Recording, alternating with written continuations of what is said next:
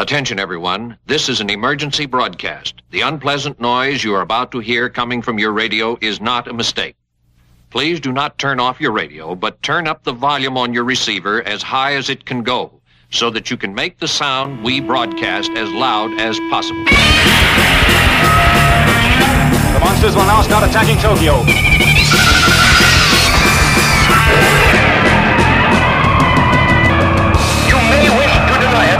But your eyes tell you it's true. Shut. I'll turn up the sound so you can hear the monsters dueling to the death. And welcome to episode 132 of the Kaiju Cast, a bi monthly podcast 100% dedicated to Godzilla and all of his rubber suited foes. My name is Kyle, and this is the first episode of February 2015. And today, for this episode, uh, what we're doing is we're playing the panel audio from our Rose City Comic Con panel in 2013, which is called The Kaiju of Pacific Rim. Now, this uh, obviously happened many, many moons ago, but this was very significant for the Kaiju Cast because this was our very first, like, splendidly, awesomely attended panel outside of G Fest. And, you know, it was just after Pacific Rim had come out, so it made a big splash, and the word kaiju had really uh, developed almost into a household name. You could kind of say that, I guess. Uh, but we had a really great time talking about it. I had uh, Jeff and Brian up there on the stage with me, and uh, I believe I have some video of this too, so this is probably also going to make a great YouTube video for the channel. Anyway, uh, that's pretty much it. We're going to just have this and the episode, so don't forget you have uh, a handful of days left to send in your Daikaiju discussion homework for Godzilla vs. King Ghidorah from 1991. You got to have that in by Friday the 20th so, to have it part of the Daikaiju discussion. Anyway, we're going to go ahead and play one song from the Pacific Rim soundtrack, and that is called Category 5, and then we're going to get straight into that panel audio. And we're going to close things out with The Greatest Battle on Earth from Ghidorah the Three Headed Monster by Akira Ifukube, Jamata.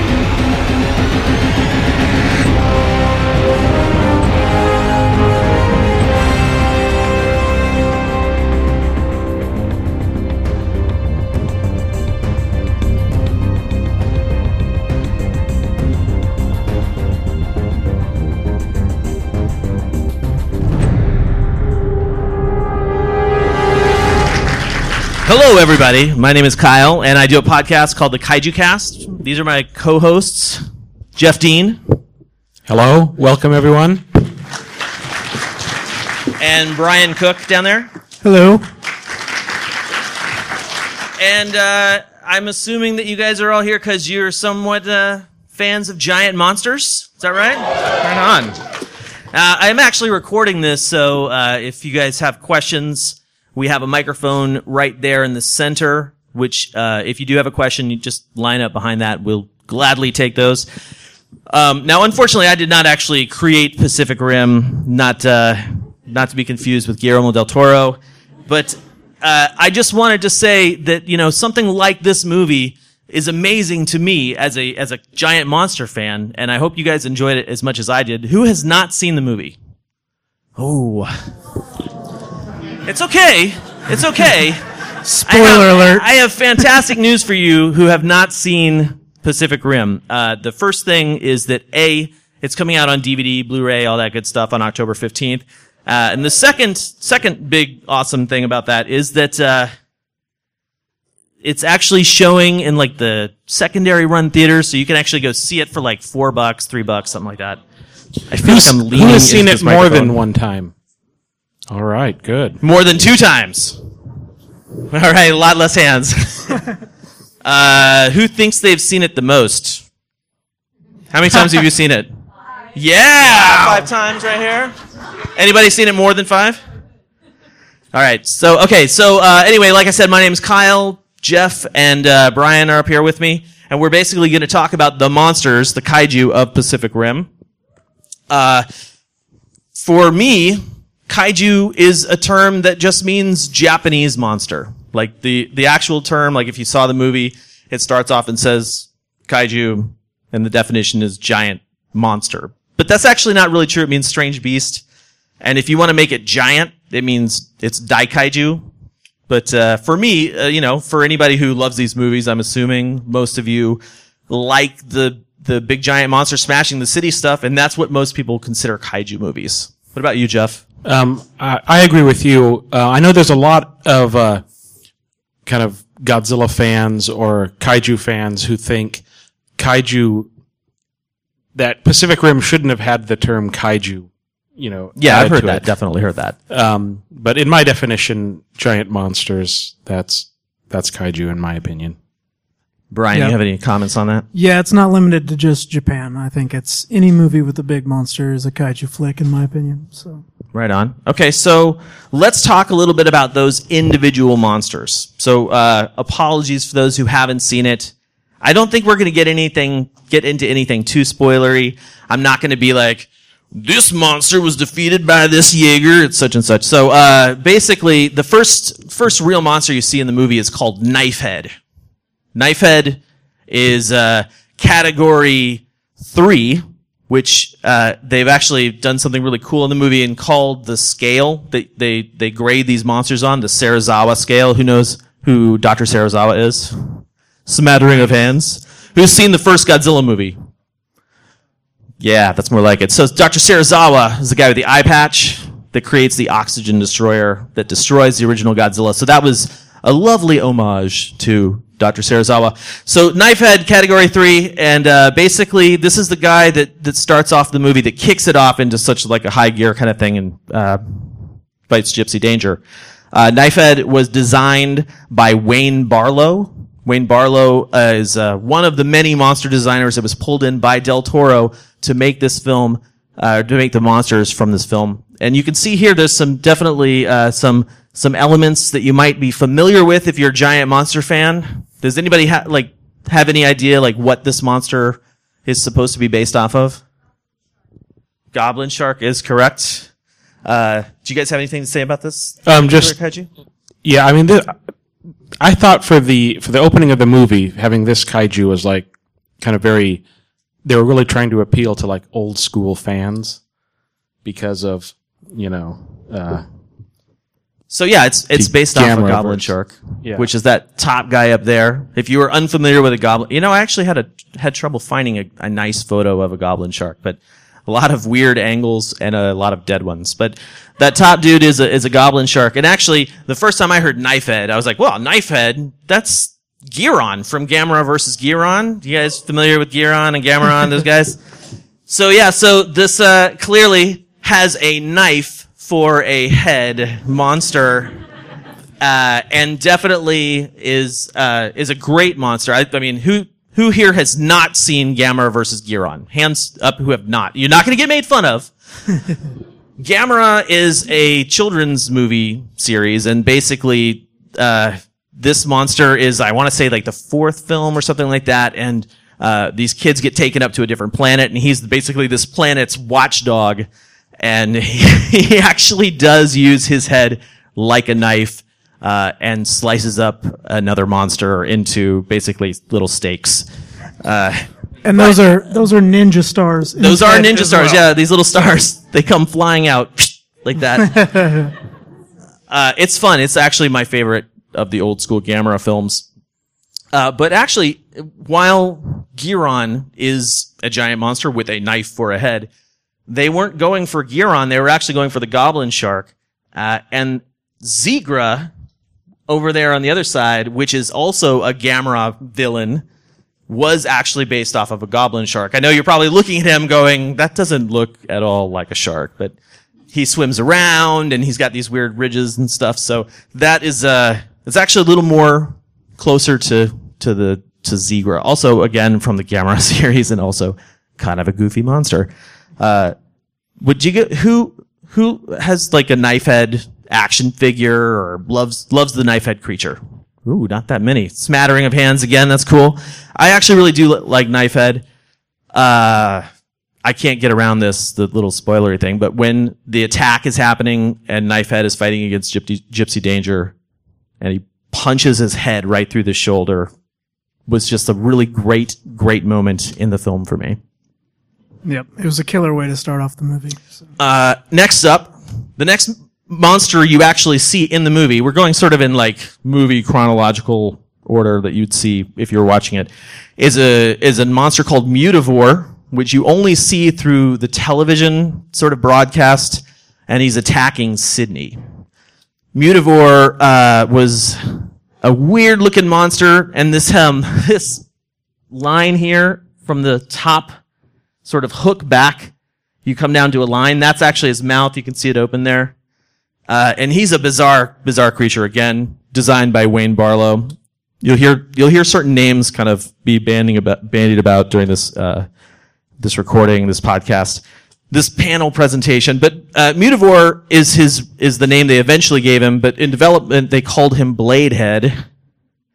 They came up with these crazy names when they were making the actual, uh, making the movie. So basically, Bladehead, you don't really see much about him. He just kind of like uses that that blunt head to break through the wall, the kaiju wall, which is a fantastic idea. yeah. Uh, actually, I was I did a podcast with a, a listener who eventually turned it like made his own podcast called Nerdometrics or Nerdmetrics. Keith Foster, who runs the Big Pimp Jones and Kodoja projects, he started a podcast all about um, statistics, and it's all nerd-based statistics. And so he did this one about Pacific Rim. He did another one about, Godzilla. I was on both of those. It was a lot of fun. Uh, definitely seek those out if you haven't if you haven't heard them. But we talk about the wall and why would the wall be a good idea, and why would they abandon the Jaeger program to build the wall. Uh, do you, you guys have any like thoughts about Mutavore, the the bladehead creature? Because he doesn't remind me of anything. I mean, I just wish we would have seen a little bit more of him. that goes for all of these monsters for me. I, I wish we would see more monsters in the movie. Even though we got a lot of monsters, just more screen time. Yeah, he was one of the most original monsters. Uh, there's really no other uh, uh, monsters like that that kaiju in any other other kaiju films. So pretty unique. Now back to a more reality based reality in quotation marks uh, based monster. We have Onibaba, which is a gigantic crustacean crab like monster. You see this in a flashback sequence with the uh, second lead character Mako, and basically this is the this is the thing that terrorizes her childhood. Onibaba is based obviously off of a crab type creature. And uh, some of the cooler concepts behind Onibaba didn't look anything like the finished version of, of that you see in the movie. This guy, this one right up front in the foreground, is by Guy Davis. Uh, anybody familiar with Guy Davis's work? He he did BPRD. He was the artist on BPRD for many many years. And if you haven't read BPRD, there's some gigantic monsters in that in that comic series. Uh, the one here on the left hand side looks a lot more like what you see and then the one on the far right over there just totally doesn't even look anything like the finished monster. Now, Onibaba, giant crab, not too hard to imagine would would have some sort of real world application that you could like base something off of. So uh, Onibaba reminds me specifically of a monster named Ganame from the Japanese movie uh, that we call Yog, the space amoeba or monster from space. Uh, if you see on the right hand side, right, I don't know if my mouse is going to work over here, but anyway, the, the monster on the right hand side, that's Ganame, essentially is a giant crab. And of course, people do would see a crustacean, a giant crustacean on the screen and say, oh, it's like Ebirah from Godzilla versus the sea monster as well. Has anybody seen uh, Godzilla versus Destoroyah? Yeah, I thought Onibaba reminded me Really? a lot of the crustaceans. Yeah. Destoroyah has a lot of crustacean like appendages and so forth. Yeah. Thoughts, Brian? You you nailed it with the Ebirah thing. I was that, so- All right. So, the next giant monster that appears from the rift, the breach, is Otachi. Otachi is one of the sort of like uh, main monster villains in this movie. He gets the most screen time, I would say, of any monster. Not to mention, he gets the only fights that are out of the water in a city uh, that you get to see for quite some time. Otachi is a crazy design. Um, who who here thinks Otachi is their favorite of the monsters? Because definitely, hands hands down, no, hands up. He's definitely my favorite. Uh, like without a doubt, Otachi. Even his design, the co- like the the basis of his design, it's not just a one dimensional kind of monster. He's not like, oh, let's make a giant crab. It's a bat and a like almost like a lizard and just crazy like things that it does. It spits out acid. It's got wings. So uh, Otachi was a lot of it was designed by Guy Davis, who created this monster up here on the left hand side, which they they dubbed Bat Ears Brady, based off of an old serial character. Uh, and so he sort of evolved through the process and they're like, we're going to make this guy really evil looking. And I think they really succeeded. Otachi looks like a badass. Absolutely. I mean, I love the monsters that fly. Yeah, flying monsters are always big for me. And in fact, uh, this is an actual screenshot. Oh, you can't really see it, but basically, uh, Otachi grabs Gypsy Danger and flies away with it. And there's this scene where Otachi is, it's punching through the top of a rooftop with Gypsy Danger in its claws. And as it passes, like sort of in front of the moon, I was like, oh, that really looks like Rodan from Godzilla Final Wars. Like, especially if, if you're able to see this screenshot, the fingertips at the sort of apex of the wing look almost exactly like what they did for Otachi in that, in that particular scene. So that's sort of the inspiration that I'm, I'm linking to at the top of it. Not to mention, Jeff just talked about Destoroyah with, uh, with Onibaba. I would say that Otachi has some very Destoroyah-like qualities as well, specifically with the tail.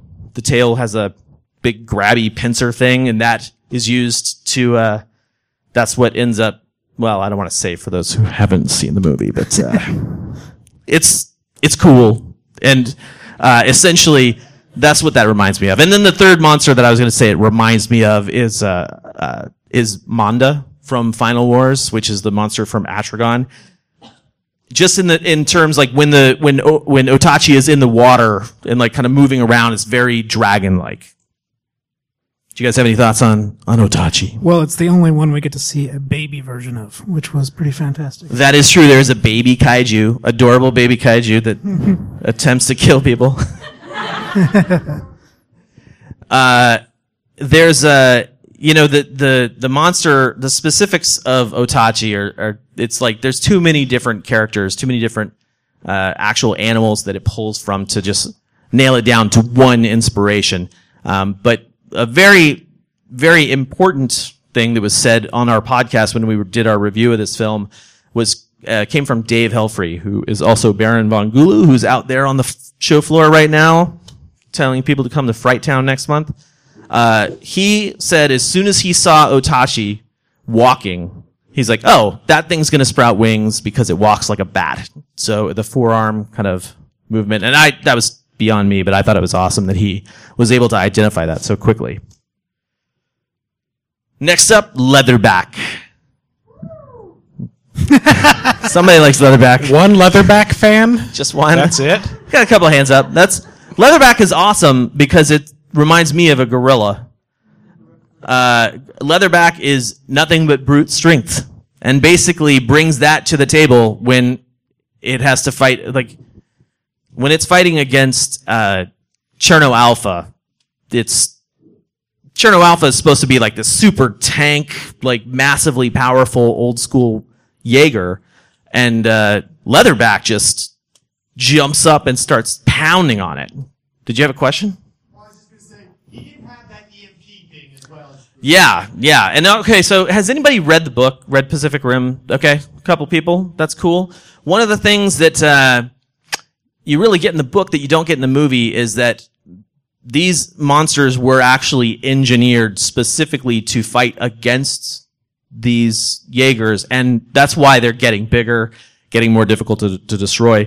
And Leatherback is the only one, well, Leatherback and Otachi, because Otachi spits acid, but Leatherback has this tendrily finger thing on the top of his head and this carapace on his back that actually creates this giant EMP blast that uh, shuts down Striker Eureka, which is one of the Jaegers, and the Shatter Dome, which is like the base. So basically powers down the entire the entire thing for them.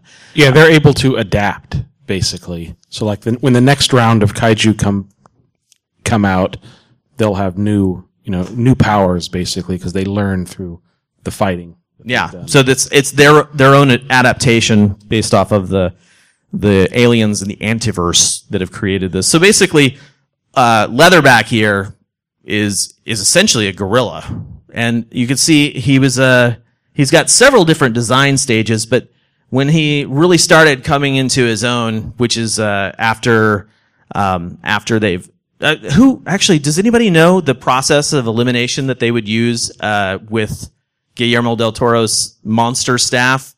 They would essentially have um, uh, like the American Idol of giant monster movies.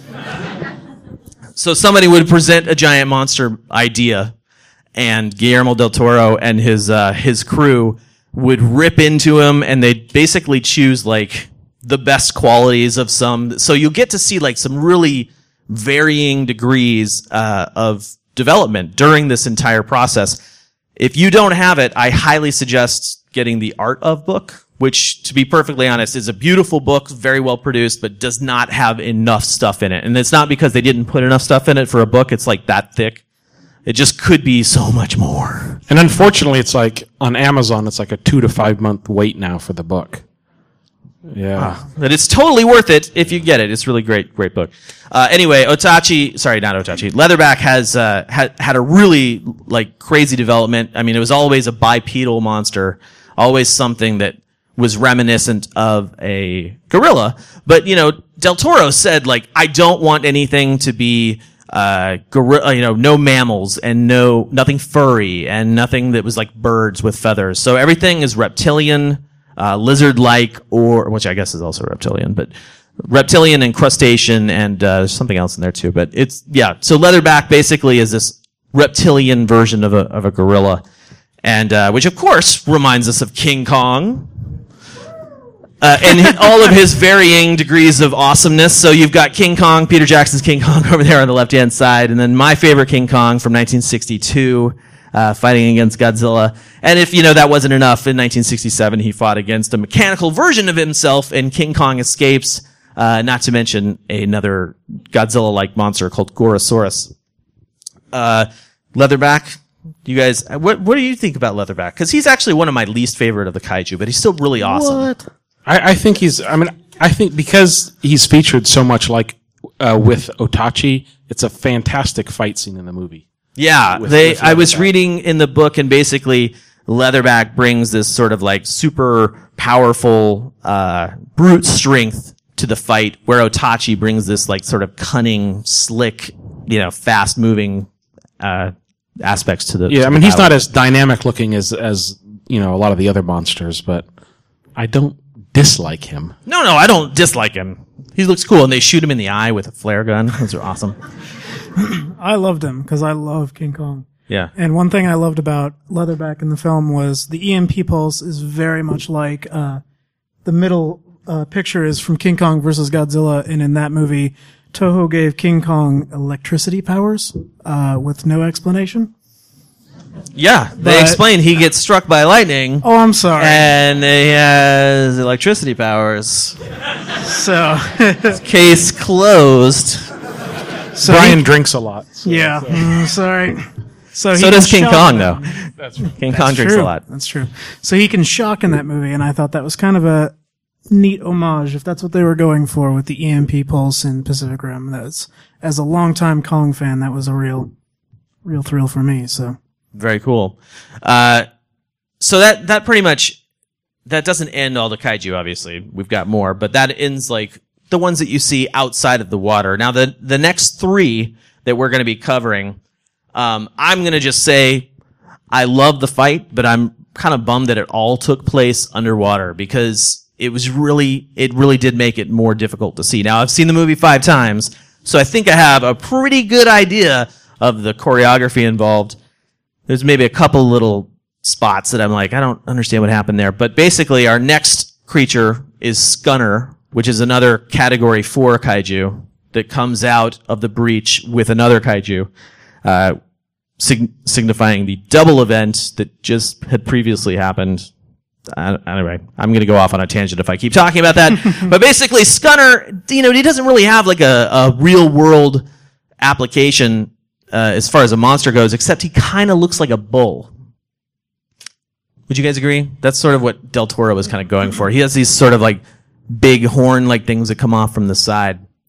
yeah, it does look that way. Uh, I'm just bummed out, like you said, that we didn't get to see more of it in the flick. So Yeah. Now, I actually like in that monsters, uh, machines and man book. I might have those out of order, but uh, inside that book, they actually talk about Scunner and the design.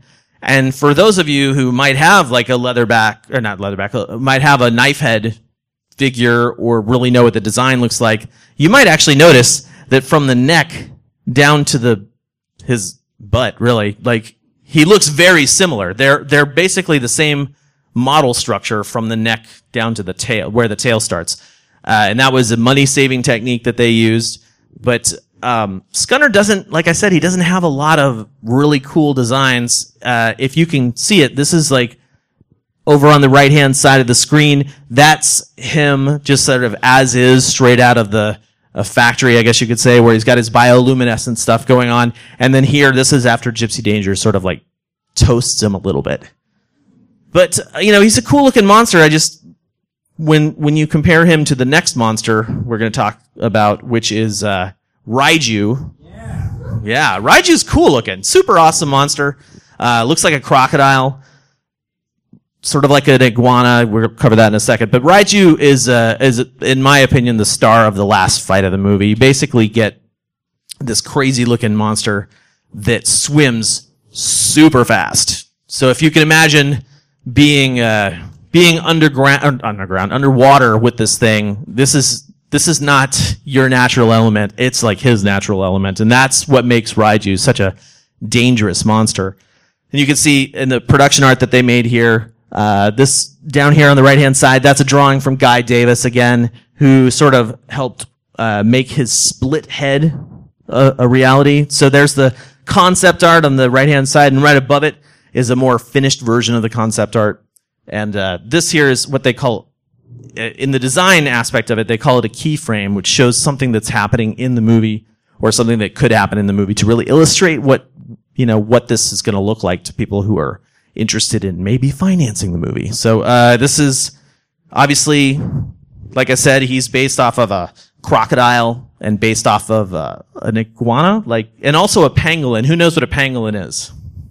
Pangolin's a cool, like, scaled mammal. It's weird. Really cool, really cool, uh, animal. And basically they, they designed some of the scales, uh, uh, like a pangolin. Now, for me, the cool thing I thought about this monster is when he, when he opens his head up and he's got that secondary head inside. That really, really reminds me of an Ultraman monster. Who here's seen Ultraman? Ultraman. This monster here, Gabora, has that sort of same thing. When he first shows up, he's got this crazy, like, shell thing that's in, like basically covering up his entire head. And then at some point, it pops open and Ultraman does battle with him and, um, rips off the pieces like a flower petal. But, uh, it's, yeah, that was the first thing I thought when I saw the monster. Yeah, I thought Raiju was very much kind of a, a callback to really like prehistoric dinosaurs. It's the one that looks most like, you know, a, a dinosaur in my opinion. I also thought it looked like Jiger from Gamera versus uh, Jiger or Gamera versus Monster X here in America. I might be alone in my opinion on that, maybe, but it kind of had a snout. And Yeah, that's, I can see that. That's what can I, thought. that. It's a it's a cool design, and it really like I think what sells it for me is you know the fact that he can just move so fast when he's underwater. Like it's like he trashes Gypsy Danger. Gypsy Danger. Sorry, spoiler alert and stuff, but uh, like it's those the Jaegers are so slow underwater they can they can't even really do that much against Jaeger. Uh, not Jiger, Raiju. but uh, I'm not. I definitely won't spoil how that monster doesn't uh, make it. But it's really highlight of the movie, to be perfectly honest, for me. Uh, any other thoughts on on Raiju from the gentleman up here on the panel with me? Okay, so we come to the big baddie, the Category Five, the biggest, baddest monster that they've seen in the movie. Now, actually, before we start talking about uh, Slattern, does anybody here like understand why they had the category system? It's also, uh, in addition to it being named after the named after the uh, Dr. Serizawa character. Uh, it's like a hurricane system, right? Yeah. So basically, each one is like, oh, okay, well, we've got this monster attacking us, and then all of a sudden they get attacked by a much bigger monster, and they're like, oh, uh, we got to come up with a different classification for this monster, so they call it Category Two. So the first one was Category One, second one was Category Two, and so over the 20 years, I think that this movie takes place in, like you, obviously not from start to finish. You see that whole flashback scene at the beginning, but basically, uh, this movie from start of the universe to finish of the movie, you get five different categories shown. And this is the biggest one, Slattern. Slattern shows up, uh, oh, I forgot to say something about Scunner and Raiju and Otachi. I guess we can talk about that afterwards. But Slattern shows up, uh, because he's the third monster that comes out of the breach at the same time, making it what, uh, not Geiszler, but uh, Hermann Gottlieb calls the uh, the triple event. Now, Slattern basically is hard to to link to any specific other monster. I mean, my my co-host might have something else to say about that. Del Toro told them that he wants this this monster to be like the devil, but he doesn't want devil horns. So you can see his head here. It's almost got like Hellboy esque like cut off horns. Uh, but that also looks a little bit like a crown. And what Del Toro told his designers was he wants this to sort of be like the king of the kaiju, uh, which of course does not belong. That title does not belong to any of these monsters. That's Godzilla. But uh, yeah, this monster went through a great series of development. Uh, you have some really cool sketches here on the right hand side from Guy Davis showing different uh, different things here. Like the the top one is his idea of of Slattern swimming, and Slattern's got a lot of power. Like I said, he's huge, but his big big defense mechanism and offense mechanism is his tails. He's got multiple tails that he uses, sort of like a uh, uh, what did Del Toro said? It was like a, a, a kung fu cane expert that's like sort of spinning things around, and you never know when like gets hit in the face with something, but. Uh, Slattern is is a really interesting looking kaiju that also, in my opinion, suffers from that underwater fight because you never really get to see how big it looks and how awesome it is, and the fact that it's sur- mm, spoiler, spoiler, spoiler. Uh, the fact that it it it does what it does makes makes it sure makes you sure as an audience member that this is a really badass beast. Yeah, the head design I think is just phenomenal. I mean, I love the way his head looks. It almost looks like he's grinning. and, and the horns, and almost looks like he has like a little kind of devil got his own beard cool or something beard. like that. I approve. I think we all approve. Uh, anyway, those are the those are the monsters you really see in the movie. That's the that's the kaiju of Pacific Rim essentially. Uh, now, basically, uh, I do have some notes that I forgot to forgot to mention. Some of the monsters actually have uh, their names are actually derived from real world naming conventions. So, uh, knife head obviously pretty easy. Knife head, no brainer there. Uh, Onibaba. Anybody know what Onibaba is? Yeah, it basically means like ghost mom. That sounds like a comedy. Uh, it's uh, basically yeah, it's like uh, Onibaba is Oni means demon, and then Baba essentially means hag, so it's demon hag. And there's actually a movie called Onibaba, which was shot like it's one of the first Japanese horror movies ever made. It's uh, I would say it's a good film. You know, seek it out. It's Yeah, it's a really good movie. uh, and and but basically that's what that's what Onibaba is. That's what the meaning of that mo- that monster. Um, and then uh, who was the next one in there? Let's see. Scoot back here. Right after Onibaba was Otachi. Who knows what Otachi means in Japanese or what the name is? Yep, it's a big sword, right? Which is you know foreshadowing, I guess you could say, for what happens. But um, and then leatherback. You know, when I think of leatherback, it really invokes the whole idea of a silverback gorilla because it looks like a gorilla. But did you guys know that there's actual actually a creature with leatherback in the name? Turtle. That's right. It's a sea turtle. And what you, what we didn't cover is that uh, leatherback does actually have a shell on its back. That's what Gypsy Danger rips off and tosses into the bay at some point. Uh, let's see, right after leatherback, that would be that would be Scunner. And Scunner, pardon the exiting from the uh, from the presentation. Scunner actually does have the, it- another real world name. It's a Scottish word for the feel for a feeling of disgust. Uh, the next monster with a with a real world name is is Raiju. Raiju is a I don't even know how to describe it. Raiju is a Japanese creature, um, not real. It's a mythological creature. It's sort of a, like been described as a weasel with electricity sort of powers, but uh, it basically has a has this cool um, look to it. It's a, it's a yokai. You guys know what yokai are for Japanese demons, ghosts, and goblins. You know what yokai is? they're like um, what you said basically. Sorry, man, I totally cut you off there. That was not my not my intent. But yeah, so uh, yes, yeah. So yokai, uh, actually, another one of my little hobbies is is learning about yokai because there are these really cool movies called uh, the Yokai trilogy from Daiei, the same company that made the Gamera series, and it's all about these really really bizarre looking Japanese ghosts and goblins, and um, it's highly worth watching if you're in for something that's goofy and fun and maybe not so scary, but still like a little bit creepy every once in a while.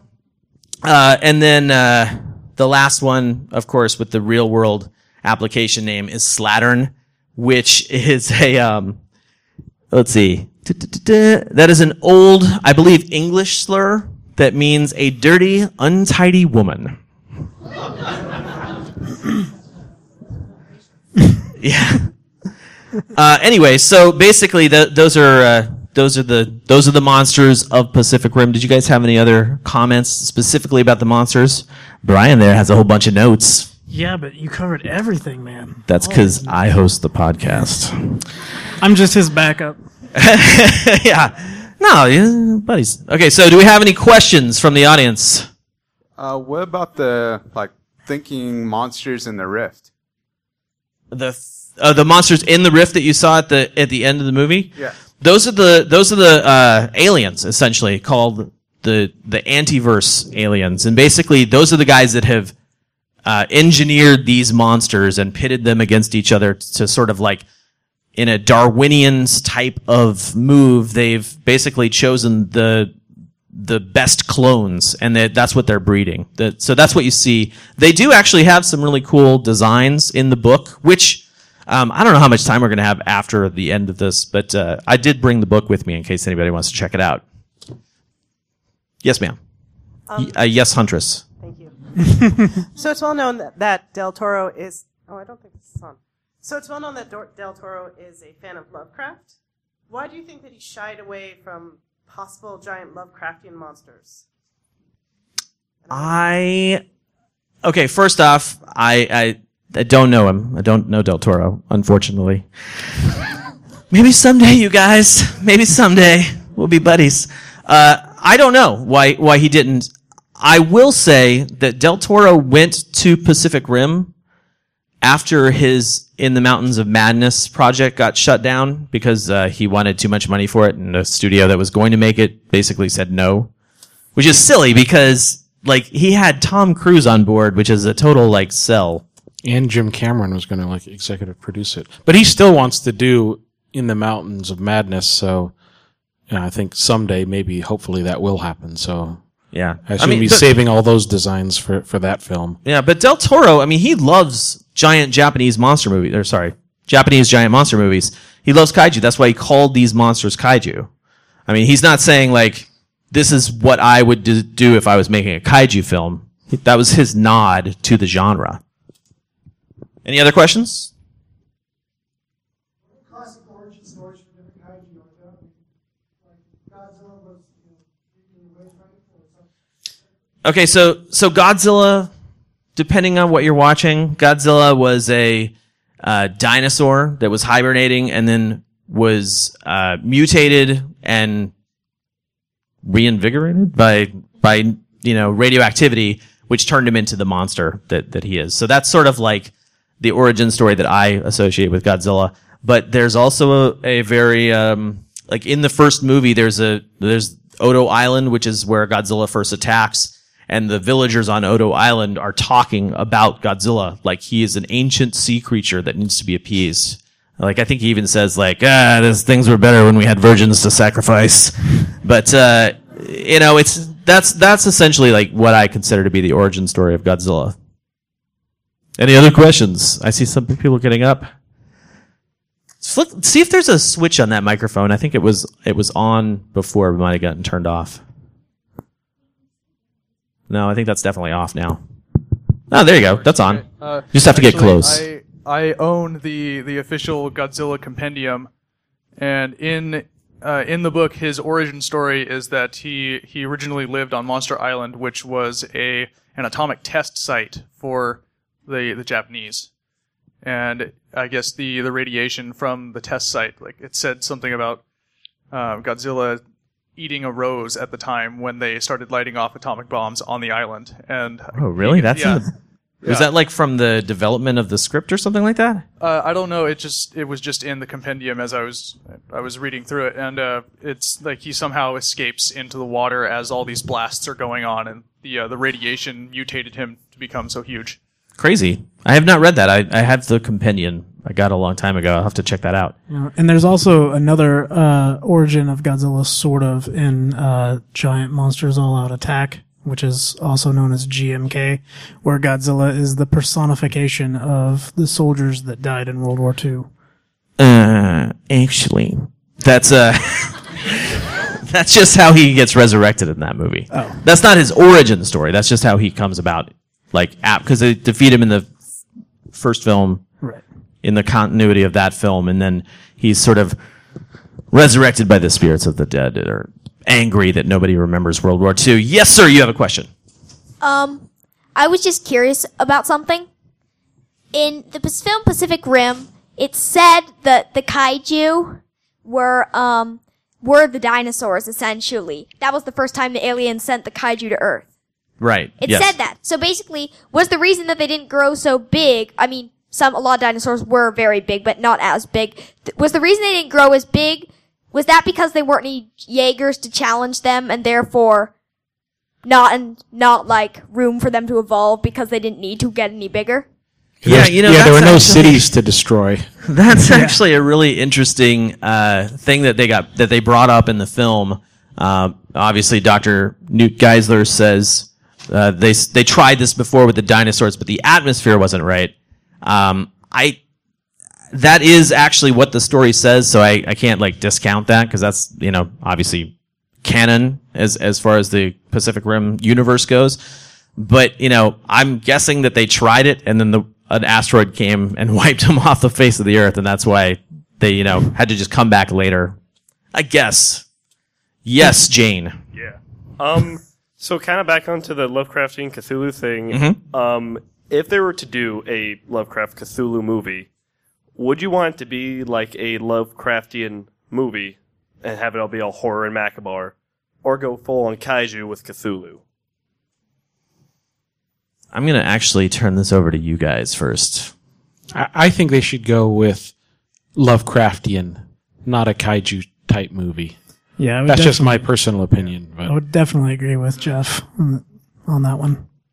Yeah, I I mean I can't I don't I think for me I wouldn't want to see someone develop a, a Lovecraft film and then have like all of a sudden it be a giant monster movie. Don't get me wrong, I'll go see any giant monster movie that comes out. But uh like I think that would be like a discredit to the to the fans of Lovecraft's writing essentially. Yes, sir. All right, uh, you said that Slattern is not the king of the kaiju. In your opinion, who is? Oh, Godzilla is the king of kaiju, in my opinion. Like, that's not even opinion. the first American movie was called Godzilla, King of the Monsters. It's written in stone. I mean, yeah, I mean, Slattern lasted like what five minutes? yeah. He couldn't have been. He couldn't have been that. Yes, sir. I got here a little bit late, so I apologize if you already covered this. But the selection process for the, or the design process for the kaiju, was that the same as the design process for the mecha? Because he basically he wanted them to design you know these machines and these these monsters, but try. I guess he just basically like used silhouettes for the mecha. But I was wondering, did they do kind of the same thing with the kaiju? I, you know, I don't know. I didn't read. I don't have the Jaeger cast.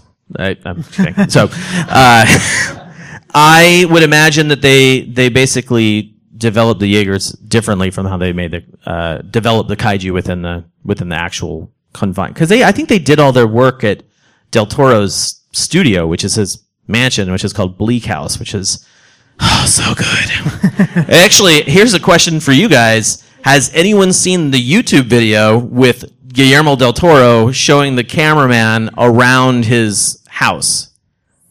Rachel has. Yeah, you can find it on YouTube. It's also on. It's a supplemental feature on the uh, Criterion for Cronos. Uh, his his house. It's like a second house that he built. Actually, it's got a cool story behind it. Uh, basically, he wanted to put a whole bunch of like monster stuff up in his own house, and his wife nixed the idea, and so he said, "Well, screw you! I'm gonna build or I'm gonna buy a new house, and I'm just gonna fill it with monster stuff." So he has his own like studio. It's called Bleak House. So B L E A K House. Yes, Jake. So, because of uh, what what happens with Otachi, and because the names Onibaba and Slattern, um, and I don't know if it explains anything in the book. Do you think all the kaiju are female? Oh, actually, I do know the answer to this, uh, and unfortunately, it's not. It's not an answer. It's it's uh, Travis Beacham. If you guys, anybody on Tumblr, does anybody who is already on Tumblr already follow Travis Beacham? Wow, not that many. If you're on Tumblr and you love Pacific Rim, you should follow Travis Beacham because that that's the writer of Pacific Rim, and he basically posts nothing but Pacific Rim details and stuff from. They have a 400 page Bible that they made for for the development of the film. Uh, okay, so you asked about uh, female. The, uh, Travis Beacham's answer to that was the aliens of the Anteverse don't actually have sex and gender as we would define it here on Earth. So the answer is no, technically speaking. It's Uh, yes and no. Yes and no. Let's see. What do we got here? We, yeah, oh, you know what? Are there any other questions out there? Yes. Uh, the podcast, the Kaiju Cast is on kaijucast.com. We're on iTunes. Uh, we have a Facebook page, Twitter, Tumblr, et cetera, et cetera, et cetera. Uh, but, you know, if you don't know how to spell kaiju, Uh, it's right there. But you can also just look up Godzilla podcast, and and I I come up as well, or the the podcast comes up as well. Uh, yes. Why'd you skip trespasser? I skipped Trespasser because all you really get from Trespasser are like three or four shots. Mutavore, yeah. I, you know, I got to come up with a second Pacific Rim like presentation at some point in my life. So before, probably before the sequel happens. But uh, yeah. Yes, sir. Uh, have you seen the Hanna-Barbera Godzilla cartoon? um, yeah. Unfortunately, yes. Yeah. I'm I'm of the age where I watched that when I was a kid growing up. So yeah, that is the only time I saw it. Godzooky, yeah. Don't everybody just want to say sing the Godzooky part of the theme song right now? Is that nice? I know these people over here, so they are bent on torturing me. Uh, yeah, I have seen that unfortunately, but it's you know it's one of those things that it, that's that's nostalgia to me. So I like look back on it and I'm like, oh man, I remember when the, there was a Godzilla cartoon on TV, and then I find it on Netflix and I go, I should watch this, and then I'm totally shocked at how terrible it was. Some things are better left just remembering about them. Yeah, exactly. Uh, are there any other questions? Yes, sir. Let's go down the panel. What are you guys' some of your favorite kaiju? That's amazing that you were asking that because that was our next thing. We have two. We're going to suggest two to each of you guys. Brian, why don't you go ahead and start, man?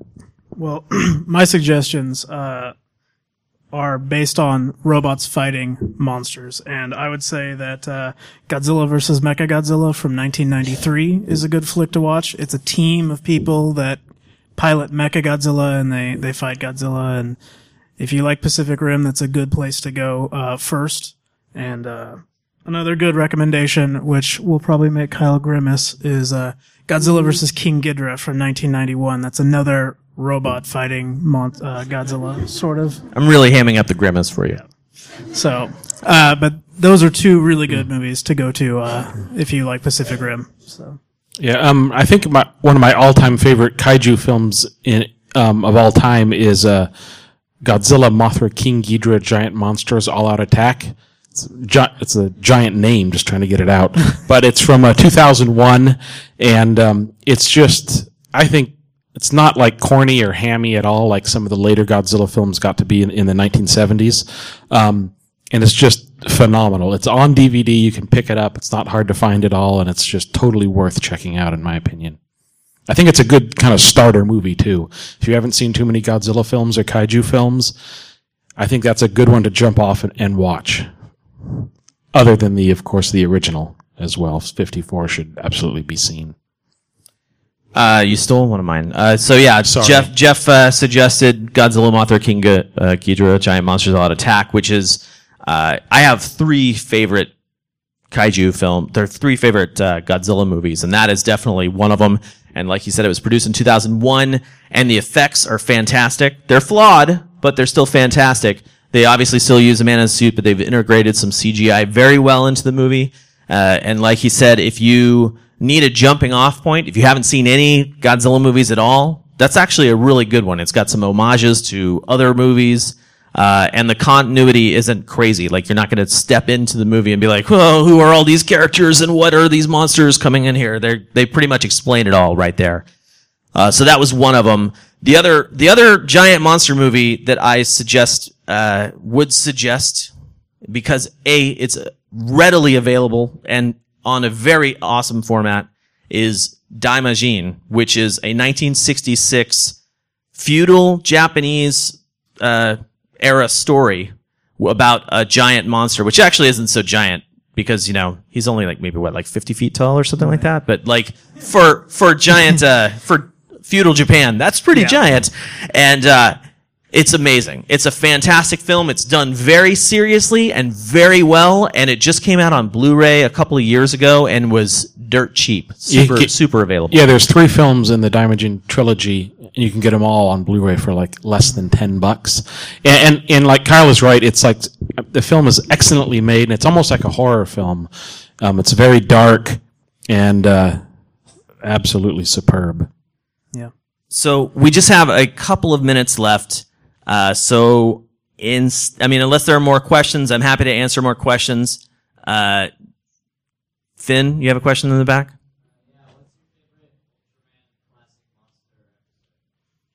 Uh, okay, I will answer that question. I'm not a huge Ultraman fan, just to, to let you guys know. I've seen the first series and a little bit of Ultra 7. Uh, uh, my favorite Ultra series in total is Ultra Q, which actually just came out on DVD for the first time in America. Um, but my favorite Ultra Monster, is that what it was? Or Ultra Battle? Episode. Oh, episode. Ooh, that's rough. Uh, my favorite. Oh, my favorite one is with a monster named Yango. So there's this little this meteor that falls to Earth, and when it's around people, if they think about what they or talk about what they want it to be, the meteor turns into that substance, animal, creature, toy, whatever it is, and this uh, this dude steals it and turns it into a giant monster to exact revenge on his uh, his enemies, and then promptly uh, gets it gets trounced by Ultraman. But it's a really awesome looking monster. It's got like like uh, mechanical robot claw hands and like these weird spinny ear things, and it looks like a totem pole on its belly. Yep. I, I'm a huge Ultraman fan, and uh, particularly I love Ultra Seven, which was the second Ultraman series. Um, but in terms of my favorite episode, it would have to be an original Ultraman episode, which is called the Monster Lawless Zone, where uh, they fight. Well, they don't fight, but uh, they they find Pigmon on an island. He's a cute little monster that they meet, and he befriends them, and it's it's a, that's a great episode. So. Originally Garamon in Ultra Q, actually. Uh, well, thank you guys all for coming out. I really appreciate this. This is a massive turnout.